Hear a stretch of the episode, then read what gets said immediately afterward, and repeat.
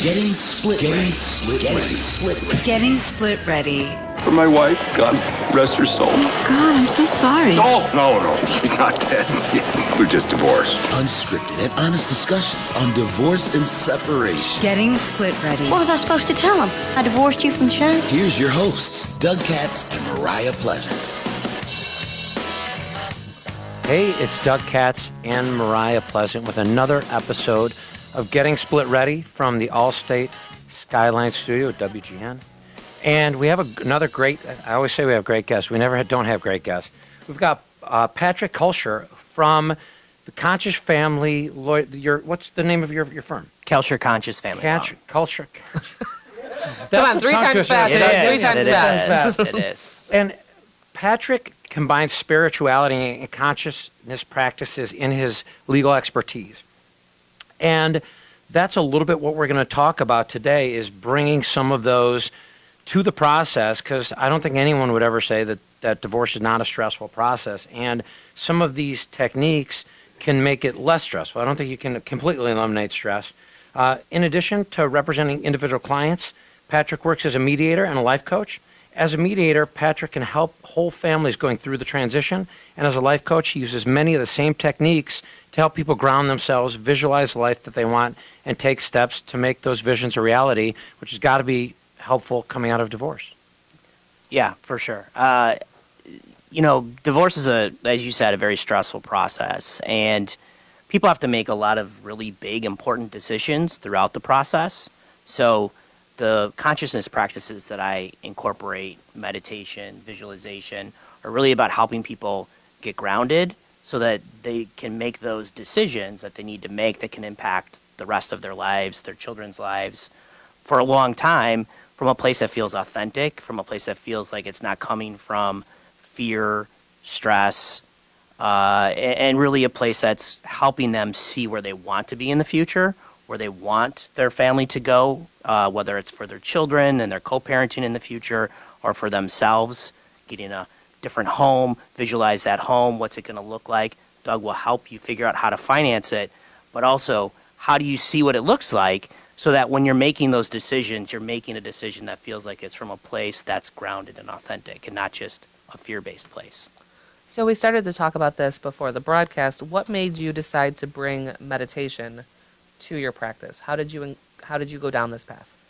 Well, I- use it in my own personal life. I've I've found um, for myself in I guess with career, I've made career transitions um, from uh, big firm to smaller firm to opening up just my own practice, and I've utilized these practices for myself to um, make positive outcomes and positive changes for myself.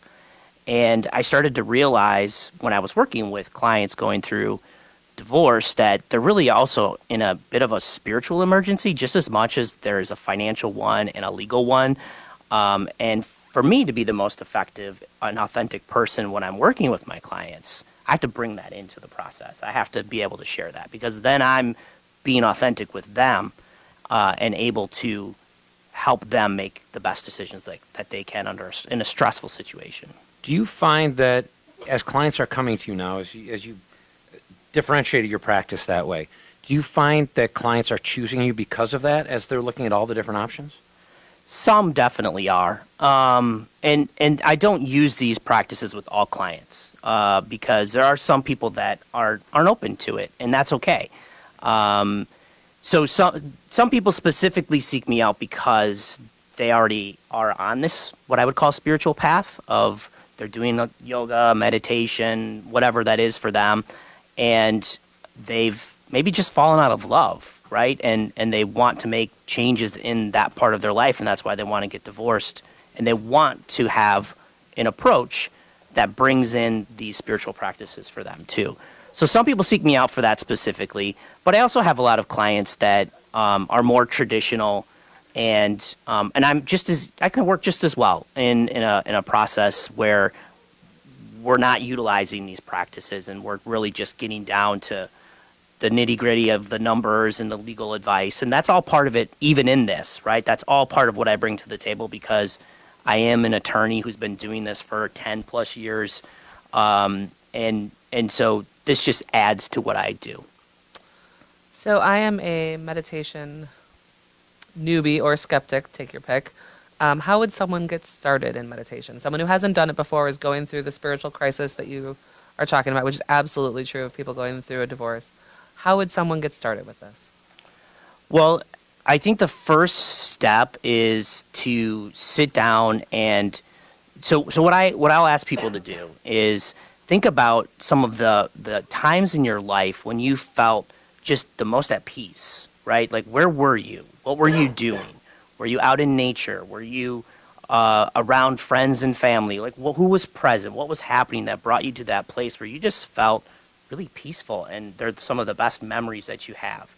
and start looking for threads of of things and people or things that people were doing maybe being taking a walk in nature if you had these moments in nature finding and structuring times to take a walk in nature to clear your head or do some breathing exercises when you're there so it's first finding what are the things that are going to help somebody get to that place of feeling focused and then it's giving them specific tools like breathing exercises visualization exercises etc So even getting maybe more simpler than that, what is meditation and what is it designed to do for me? Because you know the the stereotype. You might of be it. picking up another client here. I think you, No, you, you but totally shoulder on this. I think there's a lot of people like me who haven't really done much with it, and most of the people who are listening to our podcast are going through a very difficult time in their Absolutely. life. So this can be a useful tool in the toolbox.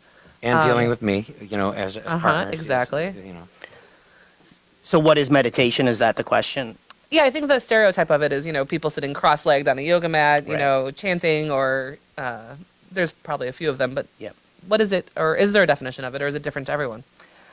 Well, my my personal uh, definition is it's the process that gets you to a place of clarity, right? Okay. So um, that could be sitting on a cushion and um, being silent and still. That could be going for a run and getting getting in your body in a very focused way because you come into a place of clarity when you're in movement, right? So that can be meditative for for some people. So it doesn't look the same for everybody, and it's really about helping people find what it is for them. And when people come to me that the, at the beginning, I give them this worksheet that we, we sit down and, and we go over together. They might work with uh, a, a therapist on it too, to really help them break through what are the things that help get me to clarity? What are the tools that I already have in my toolbox? What are some of the things that I have to be concerned about and aware of as I go through this process that might take me away from that? Who are the people that are going to support me in this process and help me get to that place of authenticity? And who are the people that maybe are going to say some things that are going to trigger me in a way that are not going to bring me into that place, right? We all have relationships with people that have that with us. And so it's different things for different people. But the, the, the basic definition would be that process or that, that exercise that gets you to a place of clarity. What kind of feedback have you gotten from? I mean, this is you know we keep on on the show, and and in my practice, I, I keep happening upon things that I never knew about. That's coming to sort of the modern divorce world. What kind of feedback are you getting from people? so it's it's it's a mix depending on where people are in their openness to it, right? So those those folks that are really open to, um, I, I so I will provide actual guided meditations for people that are open to it, where they'll literally at different stages of the process, they'll I provide them guided meditations. People love that. I mean, it really helps them, and and it part of it is too. It allows them to emote outside of the the room perhaps where they're concerned about doing it in front of their soon to be former spouse for example um, so the feedback is very positive uh, some people are a little less open to it and i don't go as far with them. You know i don't take this process as far but but what i do give to them is uh, sort of a grounding question of are you sure you want to do that? Where is that coming from? And still bringing that insightful inquisitive questioning to them. And i think it really helps them reorganize their thinking to making decisions that are less from a place of fear and anger that take us down paths of frankly financial destruction in the marital estate if we keep going down that path and into places where we can start to build a future life that's going to be much more abundant. Well, I did love what you said about the deliberate thinking of the future. You know, and instead of being in the moment and burning it all down, you know, I, I think as I've moved through the divorce world a little bit with my practice, there's a scene in I think The Dark Knight where where like somebody says they, some people burn things just to see it burn. You know, and I think sometimes people get stuck in that. So it's it's Sure. fantastic. And this brings to mind for me that divorce is not only stressful for the people involved, but also for the kids. Do you have any experience with using meditation techniques with children or giving parents tips on how to use those techniques with their kids?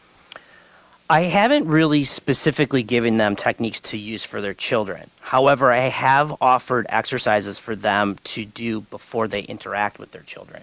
Because um, a lot of times, the reason that the children are feeling stressed out is because their parents are stressed out. Absolutely. And so, um, if I can help my clients think through that that's a reality and, and what they're bringing into the room when they come to be with their children or what the words are that they're going to use, um, that's the best way that I think I can make an impact for the children.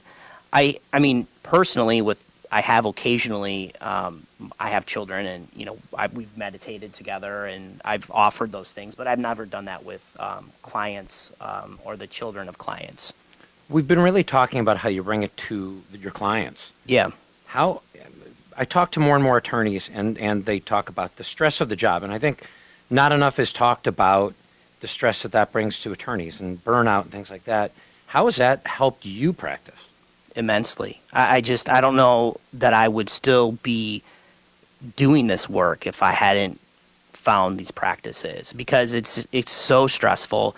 In you know, there's a lot of anxiety, for example, in in divorce, and um, and it's easy to feel that anxiety from the clients and then start to take it on. Or there's fear, or there's anger, and and it sometimes can be hard to to really create like a nice boundary between the client and the professional and for my own personal health, you know, doing these exercises has really helped me help create those boundaries. So I'm not taking on the anxiety of my clients as much as I used to. I mean, it's inevitable when you're in a room full of anxious people making difficult decisions. If you're aware of what's happening at all, you're going to feel that to some degree. So, how do you let go of that? How do you not take that on? These practices have immensely helped me with that. And then also just helped me be able to see through. Again, if I'm clear, if I'm doing these practices and I'm finding moments of clarity, I can much more provide that to my clients because I'm not going to pick up on a thread of something You're that like a Sherpa. no, I mean, I- you know, but it's just, I think what's really interesting is I could see kind of spinning out of control Yeah. and having somebody who can bring it back and bring it back in a very deliberate manner. You know, I do, I practice Aikido, and there's a lot of that same spirituality. When you're talking about a meditation, there's meditation that are, you know, katas that you do and things like that. Um, and I could see that where, you know, you almost unintentionally end up leaving the mat very mentally refreshed. And I think Yeah. people probably tend to, to underestimate that. Absolutely. So, and, and I have started to offer this to um, some other professionals as well as uh, I did a presentation actually to our practice group that we're both members of and collaborative, um, specifically helping and advising people to think about how can you create space in your day. So the professionals that are doing this work, um, can we take five or ten minutes before we we know we're going to go into a difficult meeting, right? We know we have a high conflict client or mediation or whatever it is. How do we prepare for that for ourselves so that we're not adding to that conflict, right? So that we're being as clear as we can when we go in. And then when we come out of it, how do we let go of it? Like, what are some techniques that we can do?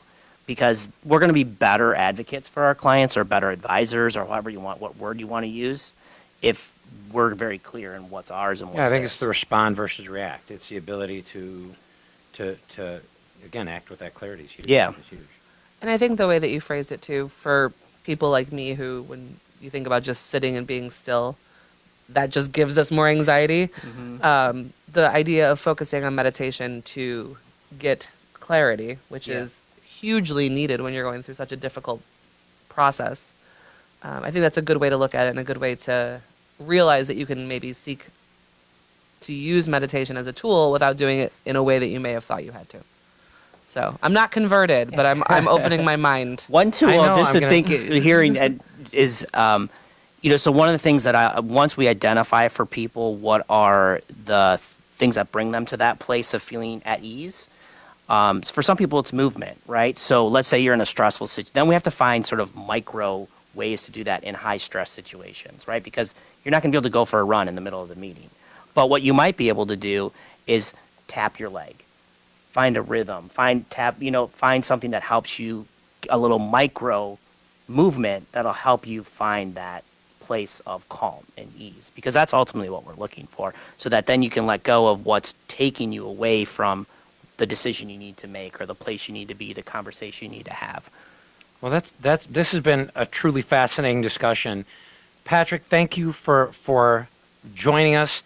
Uh, Patrick Kolscher talking about bringing meditation and spiritual consciousness to the divorce process. If people want to know more, how can they get hold of you? So my website is chicagoconsciouslaw.com, uh, and that's probably the best way to find me. I'm going to be launching a new website actually in about a month, so I'll actually have a lot more content on there, uh, which I'm excited about. Um, blog posts and some of my guided know. meditations. We'd love to share it yeah. and get it out to get it out to the listeners as well. All right. Thank you, everyone, for joining us. Um, thanks for listening to the Getting Split Ready podcast. And please remember that we do want you to, and we are here to help you get through your divorce with your finances, your integrity, and your sanity hopefully intact. And Doug, Just a quick reminder our episodes come out every Wednesday, wherever you get your podcast. We also have a great YouTube channel with same information. Please go there and subscribe. And if you know anyone who's going through divorce, considering divorce, or you yourself might be, go to www.splitready.com, take the Split Ready assessment. It's a great way to know whether or not you're split ready. Thanks so much, and thanks for listening. Thanks, guys.